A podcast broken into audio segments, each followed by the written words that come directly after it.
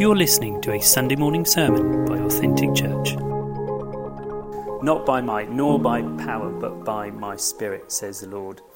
Uh, last week, Tammy closed, if you like, chapter one in our life as a church, and she called it Go. And it was go with compassion and go with courage. courage. Forgot it yesterday as well. Um, and here we are. We have gone. We have arrived, and we, we, we really excited about that. And as we start our life in chapter 2 in the chapel, there's a lot to do. Tammy's talked about needing to kind of, you know, potentially get involved and do more and to help. And, and it's not just about the practical tasks. You know, we have a clear vision and a big purpose. We've talked about wanting to continue what Jesus started. We want to preach the good news, heal the sick, see the captives set free. We want to meet through Jesus every human need. I mean, that's a pretty broad scope as it goes to meet every human need. We know the Lord commands us to fulfill both the great commandment to love the Lord with all your God, and He commands us to fulfill the great commission to go and make disciples of all nations. We want to see the kingdom of God grow, not just in this village, but in the surrounding villages, and in our towns, and in our cities, and in our country, in the world. Now we're starting off here, but who knows where God can take us? We want to see authentic church grow and make a positive contribution, if you like, to the community. It makes an impact in a positive way in the community. And we believe this isn't just for authentic church, for me and Tammy, but this is for all of us. The Great Commission is for all of us. And if I can be honest, it's a bit daunting. It's a bit daunting. And if I think about it too long, I find myself thinking, How, Lord? How are we going to do this? Now, I'm up for this, clearly, and I kind of want to get on with it. But God calls us to do all of this stuff at the same time as we're doing life. We're not full time pastors, we work, we do life, we raise families, we deal with COVID, we pay bills, we cope with physical health issues. When I went recently from my operation, we'll deal with the challenges of life. We deal with hardships. We deal with emotional issues, with mental issues, with health issues, with grief and loss.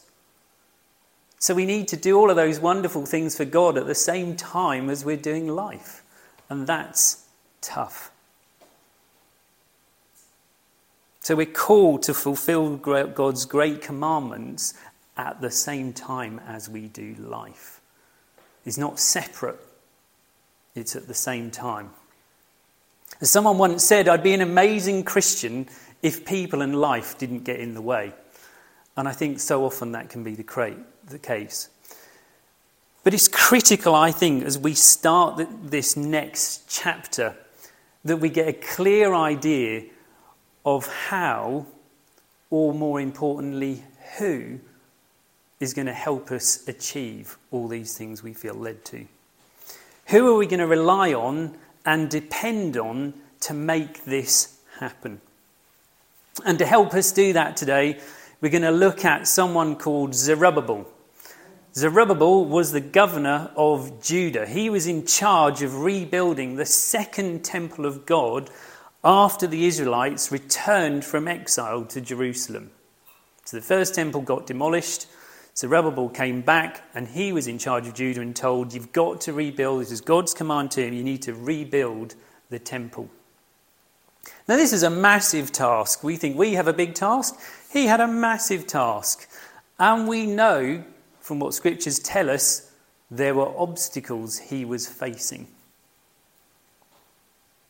I'm sure we all know what that's like in life when obstacles get in the way. But God spoke to Zechariah, who was a prophet, and God sent Zechariah to speak to Zerubbabel. And this morning I want to look at what Zechariah said to Zerubbabel to help him, a lot of Z's in there, to fulfill his task. Now I'm going to read today from Zechariah 4 6 to 7. I, I would just say I wouldn't look it up because it's a tiny verse, so, and it took me ages to find it. It's really hard. I did have to look it up in the index. It's very. So, Zechariah 4, verses 6 to 7, and reading from the New Living Translation. This is what the Lord says to Zerubbabel It is not by force, nor by strength, but by my spirit says the Lord of heaven's armies. Nothing, not even a mighty mountain, will stand in Zerubbabel's way. It will become a level plain before him. So, what can we learn from this today? How can we apply it to our lives and to authentic church? After all, this happened two and a half thousand years ago. But I think there's some critical lessons that we can take that still apply to us today. Let's be clear Zerubbabel was in no doubt about what God had asked him to do. He knew he had to rebuild the temple. We know that God, we know he must have been struggling to achieve this because God sent a prophet to speak to him. So if he was doing fine, if he was all great, I can do this, no problems, he wouldn't have needed help. Clearly, God could see he was struggling, so he sent Zechariah to speak to him.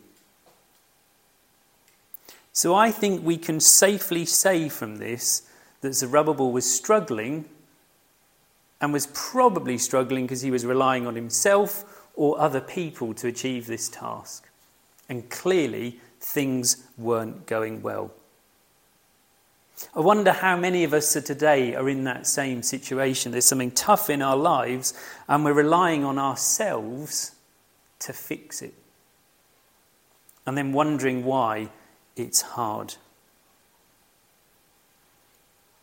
So let's have a look. God makes it both clear, though, in the Old Testament and the New Testament, that relying on ourselves isn't always the best way to cope.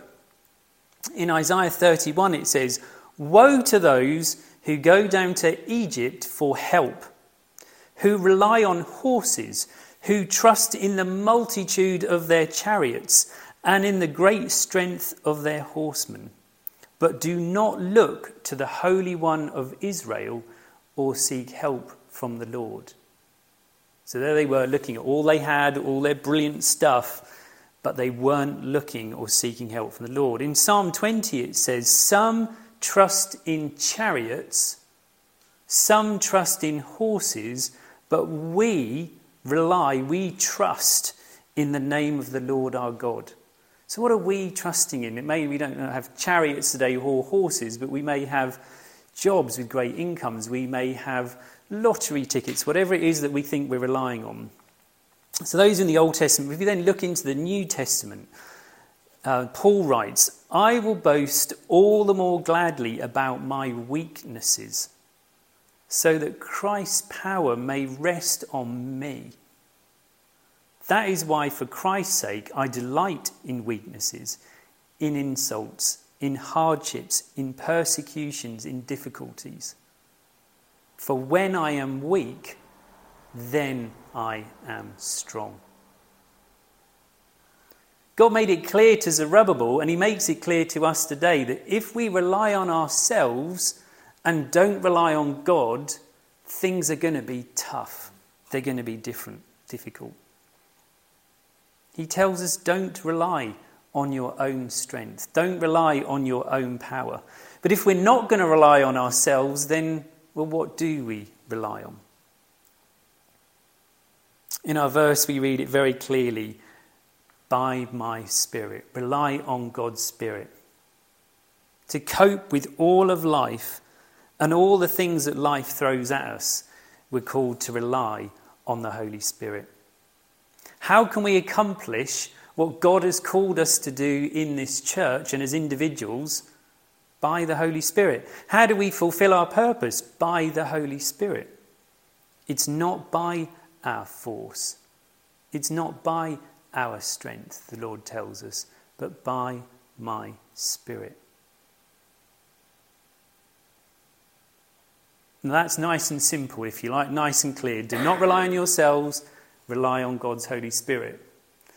But I kept reading through Zechariah, and there's no instructions for how to actually do that. It's all very well saying, rely on the Spirit, but how? How? I just want to look at two ways that I think God calls us to rely on the Holy Spirit. Proverbs 16:3 says, "Commit to the Lord whatever you do, and he will establish your plans." Psalm 37 says, "Commit everything you do to the Lord, trust him, and he will help you." Now, commit means to pledge or bind or dedicate or transfer, to consign or send someone or something. Therefore, God calls us to commit whatever we do into His care and His hands. In doing so, in committing these things to the Lord, we rely on His strength, on the Holy Spirit Himself to help us rather than relying on ourselves. Tammy and I regularly pray for all of you, so you may like to know, and we pray for the church. And one of the things we regularly do is we commit each of you and commit the church into God's hands. We give it over. We cannot do this on our own. Even if you were all lovely and all worked full time for the church, we still couldn't do it on our own. We have to commit our ways to the Lord and rely on Him.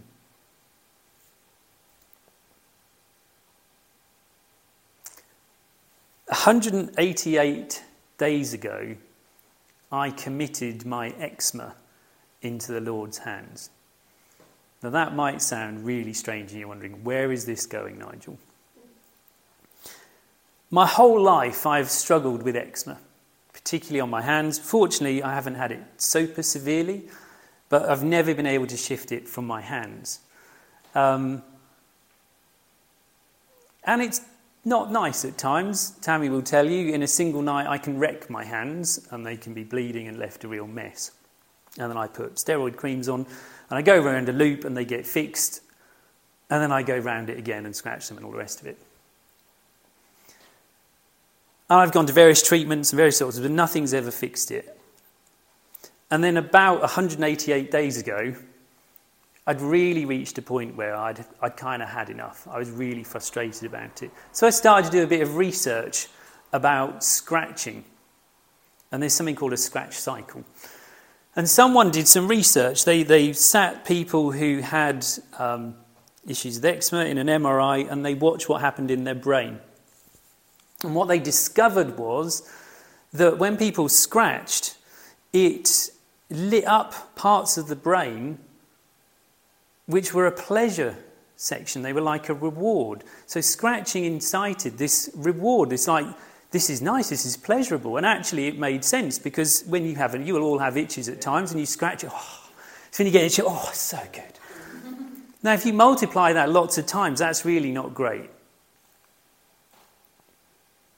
And what researchers came to realize is that people who scratch a lot actually become addicted to scratching.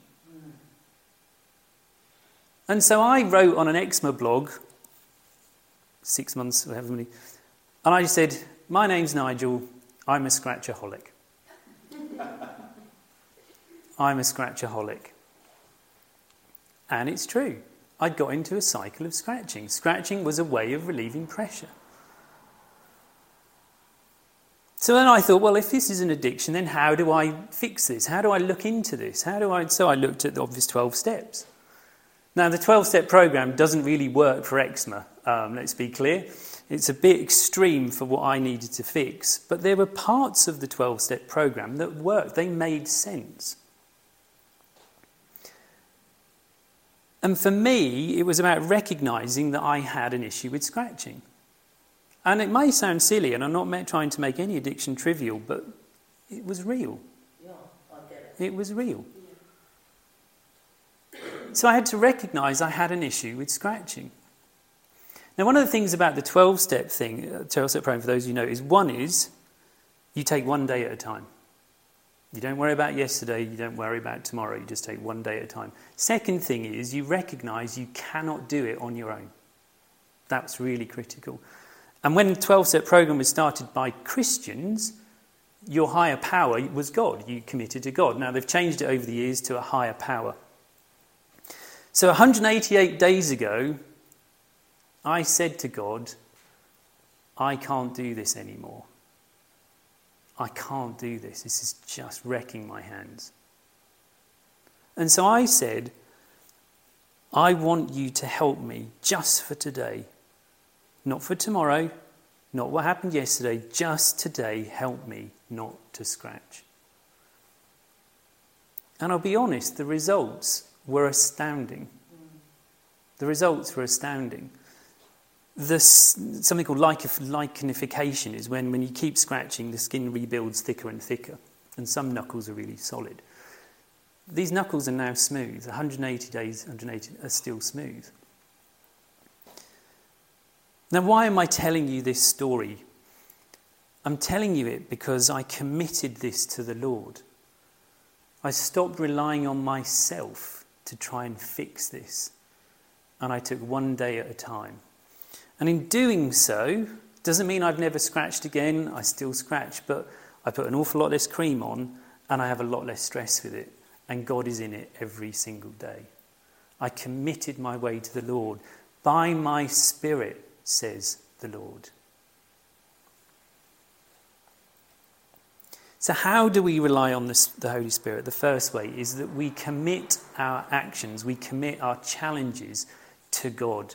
And we acknowledge that we can't do these things on our own, but we need His help. That's the first way I believe we can rely on the Holy Spirit. The second one is not to rely on our own understanding of a situation. Proverbs 3 5 6 says, Trust in the Lord with all your heart and lean not on your own understanding. In all your ways, submit to him, and he will make your path straight.